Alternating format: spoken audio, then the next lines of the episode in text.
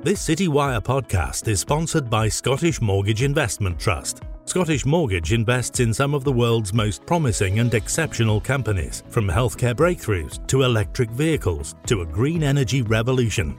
Scottish Mortgage takes stakes in businesses shaping our future economy and society. Scottish Mortgage is considered the flagship trust of Edinburgh based investment managers Baillie Gifford and is the UK's largest investment trust. As with any investment, please note capital is at risk.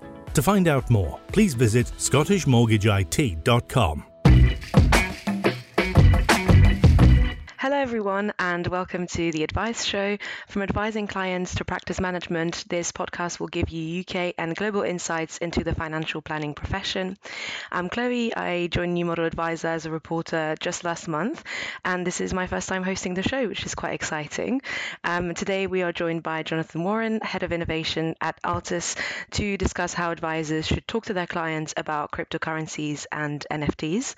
Um, I think it's a really fascinating topic, definitely something that advisors will need to grapple with if they haven't yet, um, as their clients express more and more interest and ask more and more questions about the risks and the opportunities of digital assets. Um, so, Jonathan, hello, and thank you so much for being here. How are you today? I'm good, thank you, Chloe. Thank you for inviting me. Appreciate it. Yes, of course. Um, so, yeah, to um, get started, um, I'd love to start off by talking a little bit more about the crypto world more um, generally before kind of diving into how advisors should approach that space. Um, so, let's start with um, talking about the, the risks surrounding crypto and NFTs. what are some of the stability and, and security concerns around it? So I think we'll probably get onto regulation later, but when you look at the work the FCA is doing on crypto, I think one of their main concerns today is to sort of promptly protect vulnerable customers from investing in crypto. Um, so I say sort of vulnerable people investing in crypto. I don't think they want to stop people investing in crypto, but they're concerned by people investing on the basis of sort of a minimal understanding of it as an asset class, the risk, and sort of allocating too much of their portfolios and savings to it. Um, now that isn't unique to crypto. They you know, they hold the same view on all types of assets that really really the customer should understand what they're investing in if they're going to invest in it. Um, but you know crypto assets are relatively new. They're highly volatile. Um, you know high digit percentage swing intraday is not uncommon for cryptocurrency. You could lose a significant amount of your capital, if not all of it, depending on what, what which cryptos you invest in. And of course, there's no protection from the ombudsman or the FSCS, and it's you know it's not backed by gold or the central bank in the way some other assets are. Um, I, mean, I think media-wise on that, I think crypto firms are perhaps a bit more savvy at exploiting sort of some of the new media like TikTok and Instagram. Um, I heard a stat this week which I found quite staggering, which is that you know more people in the UK own crypto than people that own shares, um, and I think that will be a concern to the Financial Conduct Authority. So think about that media and that messaging is is getting through to people compared to sort of more um, more well-established asset classes. Um, I mean, security-wise, Bitcoin and crypto is, is considered quite secure, um, but it's certainly not immune in the same way, uh, in the same way, much in the same way as other asset classes. And we've seen, you know, some high-profile hacks and, and thefts of crypto. I think malware and social engineering tend to be the two biggest threats to cryptocurrency wallets um, than exploiting the, the blockchain itself. Um, market manipulation is an area. It, it's you know it's not exclusive to crypto, but you know sort of the stringent monitoring and reporting and some of the well-developed mechanisms that prevent that stuff from going on. And again, on some of the more established areas of financial services are, are just not in place at the moment for crypto. Um, and, and, I think on that, you know, we, have sort of seen, you know, what a tweet from Elon Musk can do in terms of the, the value of Bitcoin. Mm-hmm. I think it's quite interesting what you mentioned about um, that stat about more people owning crypto than actual shares. Um, I came across that as well, and um, just anecdotally, I know more people that that invest in crypto and that talk about Ethereum all day long than have an ISA or anything like that. Um, and I think it's probably down to the fact that there's, yeah, again, quite a big marketing push in on social media. I think on TikTok and on Instagram, I just see so much information about crypto, and it's marketed as something that's so disruptive and so interesting, and that's probably quite appealing to to young people specifically.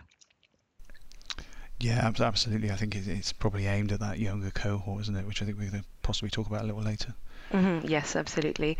Um, so, yeah, we've talked about the risk. Um, I'm sure that where there are risks, there must also be some opportunities.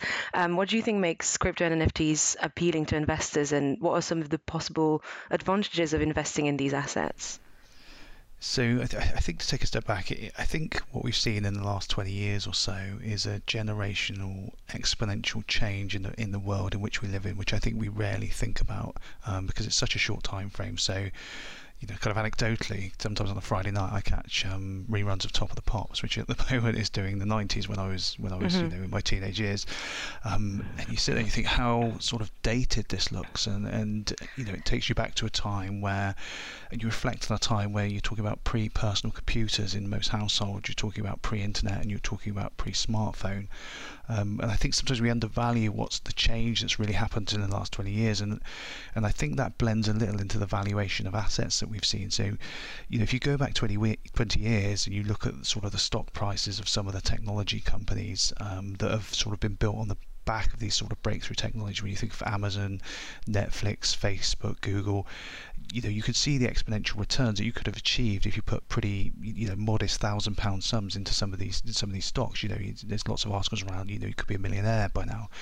Um, and I think a big part of that is we're living in the information age now because of the internet. So ordinary people never, I don't think, really had access to you know share price graphs, stock information, tips, and sites that tell you the types of things you might want to invest in. And I don't think we really had uh, sort of democratized access in itself to kind of the ability to buy and hold investments in the way we do today because of you know platforms and some of the some of the trading two and twos and Robinhood and those kinds of things that are around. So you know, the stories of millionaire investors are our fingertips, and I think to some extent they've become sort of aspirational. Mm-hmm. I, I, suppose the overarching point really is, is we're living in a period where people are aware that getting in early on investment can have really rewarding upsides. Um, so you know you think about how much Mark Zuckerberg is worth, for example, um, and I think that applies to crypto. So you look at the price history of Bitcoin, and it's up 14, 15 thousand percent from 2015. Um, I, I, recently took tentative steps into crypto and I invested in Shiba Coin um, mm-hmm. last year because I read um, an early investors uh, had put about eight thousand dollars in and it was worth five point seven billion. This was this was just before the turn of the year. And I mean that's madness, right? Eight thousand dollars, it's worth five point seven billion.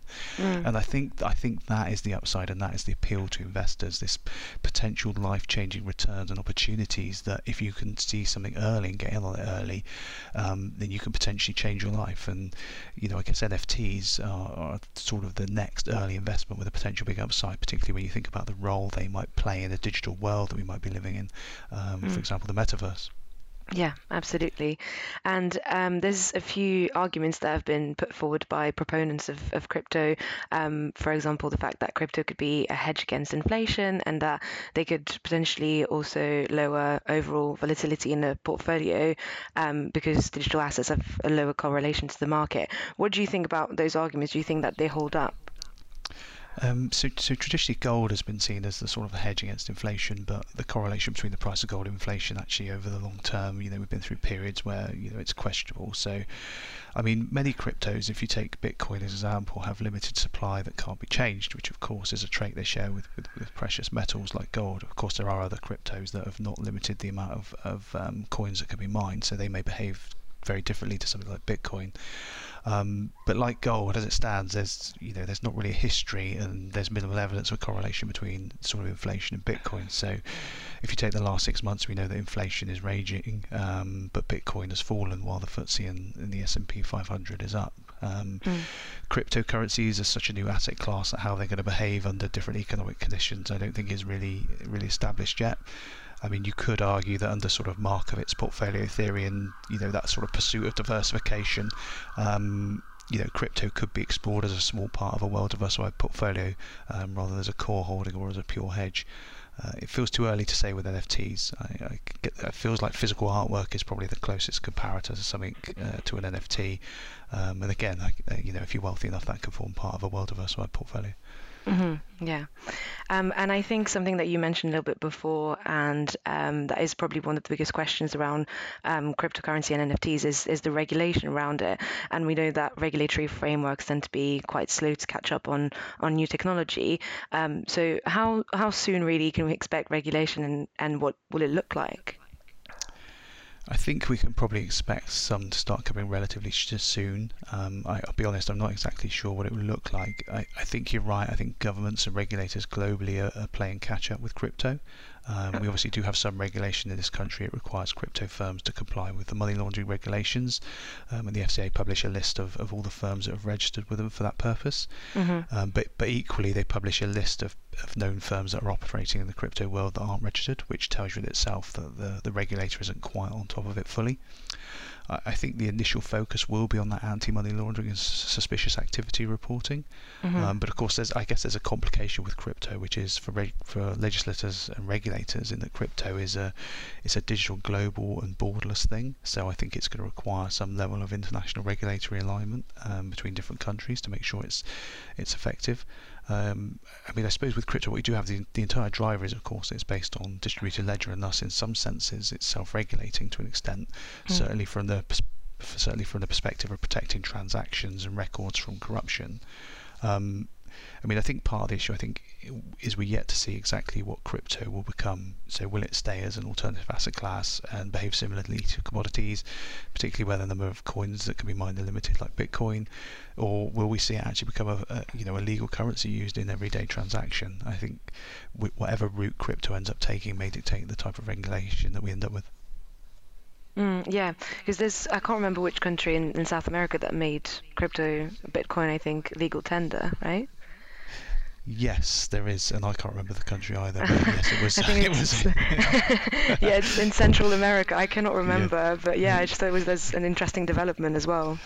Yeah, I remember seeing this week that it was. I mean, I think uh, I think crypto. I think all I think all innovations they don't immediately take off. I think they tend to tick along a little bit. They do go up and they tend to tick along a little bit, but then you you hit a point where there's an exponential curve where suddenly it just takes off. And I think we're we might just be at the point or coming to the point where crypto and um, decentralized finance might just take off. Mm, yeah.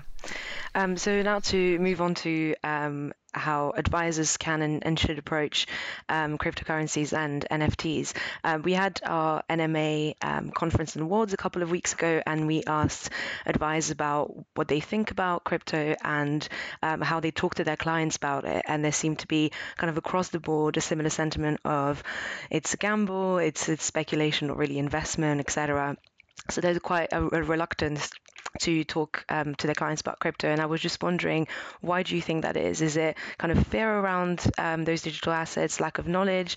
Is it also kind of practical constraints against uh, around what they can and, and cannot do with crypto? Um, so, personally, I don't think advisors are reluctant to talk to clients about crypto, but I must emphasize the word talk. Um, you know, my intuition is it's discussed if a client asks about it on a sort of reactive basis. Um, hmm. We had a financial live survey um, back along, which sort of roughly said that people start sort of accessing traditional advice in their 40s, um, which makes sense when you think about you know kind of wealth accumulation. That's the age where you've bought a house and you're starting to save money. Um, but I and I think at the moment I understand that not many clients are particularly asking about crypto. Mm. Um, I, I, think I think it is probably practical constraints. I think today crypto is an unregulated asset um, that the regulator has not been overly positive positive about. I think volatility is clearly another critical factor. We talked about the growth in value of cryptos earlier, but you know Bitcoin is down around 30 35% from its peak, and that was only what late last year, around four months. Um, going back to my Shiba investment, it was only like hundred pounds because I was really interested to get into the world of crypto. It's down 65%, um, and that again, that's only you know that's only late last year. Um, so I think it is, I think it is practical constraints. I, I, think it would be very difficult for an advisor today to justify putting crypto in a client's portfolio based on where it is as a very volatile and regulated asset. So mm-hmm. yeah. Um, and do you think there's there's a real case for including crypto investments in, in a portfolio and how most importantly how should advisors um, talk to their clients about the risks and, and the opportunities around that I, I can't I can't see a case today for how a financial advisor would treat crypto as an asset class that they could justify mm-hmm. including in a client's portfolio. I, I, th- I, think there's two points I would make. I think most advisors have a relationship with clients where the client likes to do a bit of investing, stock picking on, on the side. That isn't strictly related to crypto. Know, it could be a specific stock, perhaps a small company or something more esoteric that the client really fancies holding a position in um, you know something where there's a there's a high risk of, of loss of capital and the advisor wouldn't advise on it or include it in a portfolio for whatever reason in that scenario, the advisor, I believe, would talk to the client, and explain those risks, and try to educate the client based on their experience. Um, but I think they would ultimately say, look, you know, if you really want to do it, you know, go and do it outside of our relationship on, on a D2C basis. And like I said, that's not that's not restricted to crypto, but that's restricted to, to other stocks and things that the advisor doesn't advise on.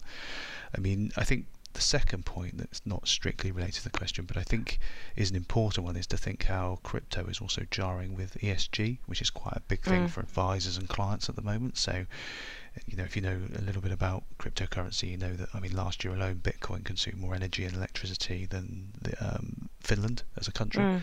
Um, so that is, a, I mean, that's a, another jarring aspect I think for advisors, which is you know if you've got a client who's thinking about ESG, I, I don't think a lot of clients connect crypto and, and ESG and that energy usage. So I think that's another angle to the conversation that advisors are probably having too. Yeah, definitely. Um, and so which conditions do you think crypto and NFTs would need to satisfy to have sort of a real and, and lasting place in, in financial advice, um, including maybe that ESG aspect that you just talked about? Um, so on the, on the ESG aspect, I think if crypto really takes off, there will be a there will be a lot of effort towards making a way that it can run efficiently, uh, more efficient energy, renewables, whatever it may be. Um, I, th- I, think more broadly it would need to be regulated. Uh, I think it would need to establish a track record of lower uh, variability and some level of predictability under under different market conditions. I think we're some way off that again, but but again, like I said earlier, new technologies have a habit of relatively unassuming start, but then they sort of at some point they just go on this sort of exponential curve, and mm. it hmm. feels like we, you know, we're coming to somewhere less so on NFTs. I think a bit further behind, but I think with crypto, you know, a lot of financial services companies are now not necessarily crypto, but you know, they're they're they're sort of experimenting with a blockchain in terms of record keeping and, and those kind of things. So it feels like we, we might be on an upward curve soon, but I don't know when. Mm-hmm, mm-hmm. And uh, just to go back to something that we were talking about a little bit earlier about um, younger people being particularly interested in, in cryptocurrency, um, I'm part of what is called Gen Z. Know people around my age are, are particularly interested in, in crypto and NFTs, and those are also people that are entering, um, that are becoming clients of, of financial advisors more and more. So, how can advisors kind of address that demographic? I think this, this is where it gets interesting for advisors. So you, as I said earlier, I think your typical consumer today of, tr- of traditional advice is probably starts around 40, 40 plus when, when wealth starts to grow. Mm-hmm. But I mm-hmm. think there's probably a skewness towards long-term relationships in, and slightly older demographic of, of clients on your book. Um, the interest from that cohort in crypto and NFTs, I think, it, I imagine is not palpable today. I'm sure advisors get asked about it, but but not too much. I, I suppose when I was thinking about this question, I was always always hold a quote um, from Douglas Adams that's kind of anything in the world when you're born is just really native to you. It was there. It's always been there. Mm-hmm. Um, you know, anything that's invented before you're 35, you you're sort of prepared to adopt, and it's new and it's exciting for you. And and then anything over sort of 35 feels kind of difficult and against the natural order. Um, I think that's a pretty broad generalisation, um, particularly for someone like me who enjoys technology and works in the field of innovation. And you know, I'm, a, I'm I just creep into I just creep into the millennial category at 40. Mm-hmm. I think mm-hmm. depending depending on the depending on the definition you use. Um, but I think there is some some validity to it, and, and I can imagine in you know sort of 10 to 15 years I'll be asking my, my children to set up set up my iPhone 23. Um, so, but I think there is a next generation of, of Vice customers, you know, we know are much more aware of and into these asset classes. There was a great report from um, a company called Britain Thinks that the FCA actually commissioned themselves. And it was all about sort of self-directed investors, and it talked about this newer audience being drawn to these higher risk investments such as crypto because of their media consumption. Effectively, going back to sort of TikTok, YouTubers, Instagram, and the influencers that are on them. Uh, I mentioned earlier, sort of Elon Musk tweeting about it. And, and I think if you if you think about the economic conditions that younger people are in as well, when you think about house prices, you know, in some ways, them being drawn to some of these assets that might deliver a, a superior return, is, you know, it, it, sort of makes sense. Um, so I think the volume of conversations for advisors will increase. Um, uh, and, and, I think fortunately, crypto's probably got some time um, to establish itself uh, and what it's going to be. Um, but I think the conversations will probably only follow the same path while it remains sort of unregulated and highly volatile. You know. I hmm. think a professional advisor would would struggle to recommend putting into a form uh, into a portfolio. Would would seek to inform and educate the client based on the best advice. And you know, if they want to do something outside of that advice, then then so be it. Mm-hmm. And so, do you think there's there will soon be a space for sort of crypto specialists within financial advice so financial advisors that are specializing in crypto is that is that something that is on the cards at all or I, think it could be if you if you look long term, um, mm-hmm. but I but I think I think short term on the short term future, I, I would say no. I don't think there will be mm-hmm. advisors that specialise in in crypto. Mm-hmm. Um, and something you mentioned also um, before is that if an advisor um, doesn't want to advise on, on crypto, there's nothing really stopping clients from investing. Um, and I guess there could be a risk of them making bad decisions because they haven't been educated on it at all. So, do you think what advisors have a responsibility to kind of educate themselves on it so they can educate their clients um, and in a way they eventually all have to get on board at least a little bit? Yeah, I think I think so. Uh, I think when a client wants to do something and the advisor says, "You look, this is something that I would advise on, but you can go and obviously if you want to do it outside with with a subset of your your disposable income, then please do." You're absolutely right. I think there's a there's an education imperative on the advisor, and I'm sure they do this today, which is to sit down and explain, you know, what it is. And I appreciate you've probably seen lots of adverts about it, and you've seen the high returns, and you know that it could have made you extremely wealthy had you invested in the right time. But you know these are the conditions conditions. It's not regulated. It's not underpinned by um, the FSCS or the Ombudsman Service, and you know your capital really is at risk and it's highly volatile. Um, and I think that comes certain a certain amount of that comes down to the personality of the client too. I think um, so. You know, if you've got people who are going to panic when something drops, you know, by a few percent, then clearly probably crypto's not for them. Um, I, th- I, think I honestly think most advisors today would never say never. Um, mm-hmm. I think the answer really depends on what happens to crypto from this point. So, will it stay as an asset class, or will it a currency hedge, or will it, or will we eventually see it become a, a sort of legal currency that's widely used in retail transactions and commercial activity? Um, but I think it will need to become regulated. It, it, probably does need to establish some sort of track record, and also, you know, the volatility needs to become maybe a bit less and a bit more predictable. I, I don't think we know at this point. I just have to wait and see. I think mm-hmm. cr- crypto is, like I say, is probably ahead of NFTs in terms of you know entering that advice spectrum, um, because I think I, I, think of NFTs a, a bit more akin to kind of almost art art dealing, really, which I think would probably sit outside of the FCA's remit. Mm-hmm, mm-hmm. Well, um, Jonathan, thank you so much for being here, and thank you everybody for listening. Um, if you'd like to get in contact with us about this episode, we are on Twitter at New Model Adviser, or uh, feel free to get in contact with me. I'm C Meley M E L E Y at citywire.co.uk.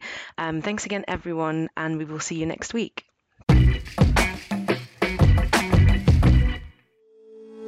This CityWire podcast is sponsored by Scottish Mortgage Investment Trust. Scottish Mortgage invests in some of the world's most promising and exceptional companies, from healthcare breakthroughs to electric vehicles to a green energy revolution. Scottish Mortgage takes stakes in businesses shaping our future economy and society. Scottish Mortgage is considered the flagship trust of Edinburgh based investment managers Baillie Gifford and is the UK's largest investment trust. As with any investment, please note capital is at risk. To find out more, please visit scottishmortgageit.com.